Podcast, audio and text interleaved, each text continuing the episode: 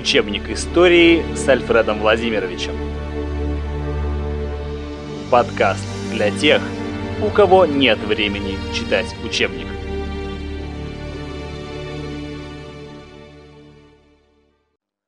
Всем привет! Сегодня мы с вами поговорим про социально-экономическое развитие нашей любимой России матушки на рубеже 19-20 веков.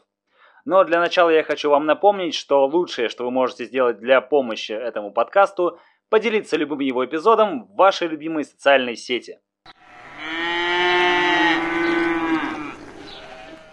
Итак, Россия на рубеже столетий все еще оставалась аграрной страной, но в то же время промышленность переживала бурный рост.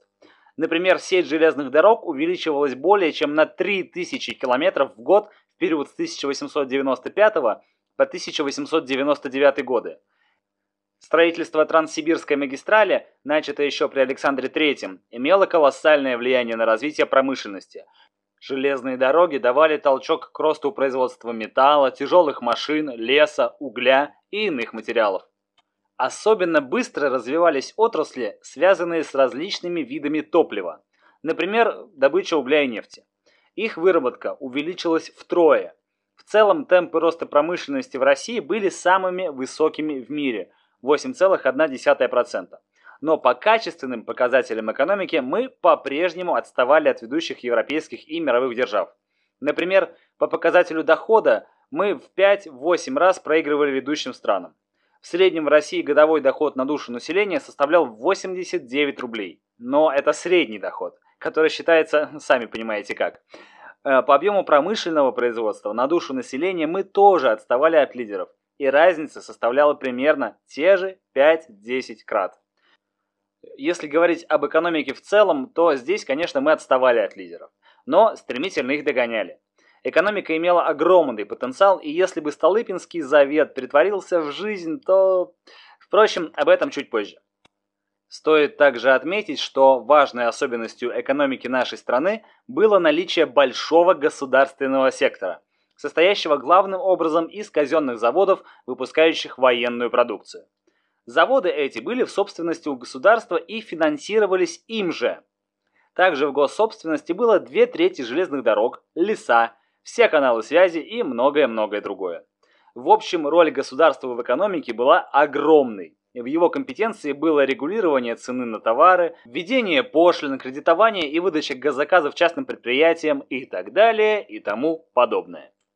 Но вместе с тем не стоит думать, что экономика России не привлекала иностранный капитал. И еще как привлекала. Денежная реформа 1897 года, автором которой был министр финансов Сергей Юльевич Витте, ввела золотое обеспечение рубля и свободный обмен бумажных денег на золото. Иностранный капитал в виде инвестиций составлял в начале 20 века примерно 40% от всех капиталовложений в экономику. Но не нужно думать, что иностранный капитал порабощал Россию или как-то вел к созданию неких сфер влияния. Нет. Он сращивался с отечественным и расширял возможности России. Были ли у этого минусы? Ну, конечно, были. Самый главный недостаток этой системы был в том, что прибыль, которую можно было бы направить на развитие страны, уходила за границу, и государство не искало внутренние резервы для наращивания экономической мощи. Кризис 1900-1903 года сильнейшим образом ударил по российской экономике.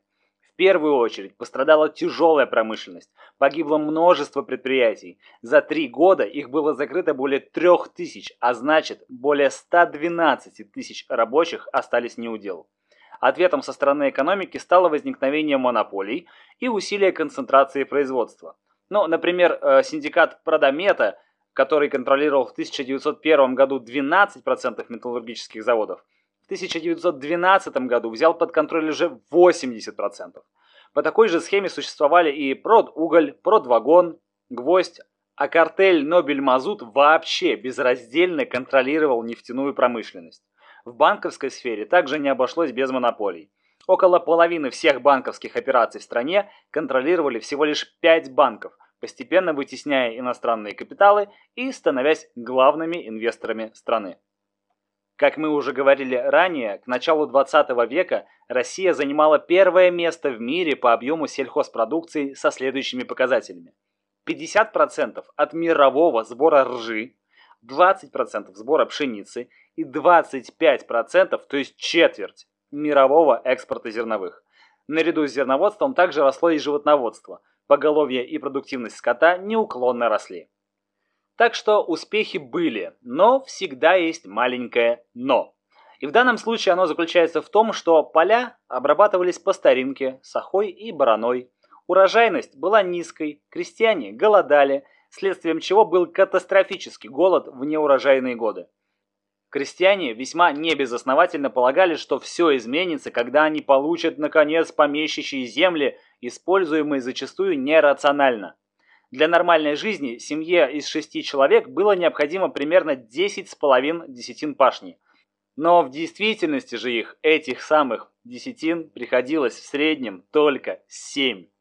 К тому же община производила регулярный передел земли между своими членами, что при постоянно увеличивающемся числе населения приводило к тому, что количество земли при каждом новом переделе все уменьшалось и уменьшалось.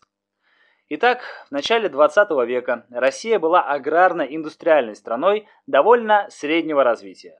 Потенциал у экономики, конечно, был, но для этого необходимо было модернизировать сельское хозяйство, в том числе искоренить общинность и решить вопрос малоземелья крестьян.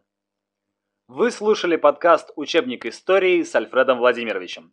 Ставьте лайки, подписывайтесь на платформе Simplecast, на Яндекс.Музыке, в Google подкастах, а также на нашей страничке ВКонтакте. Я буду очень благодарен вам, если вы поделитесь любым эпизодом подкаста в вашей любимой социальной сети. Всего вам доброго и помните, что история – лучший учитель, которого самые плохие ученики.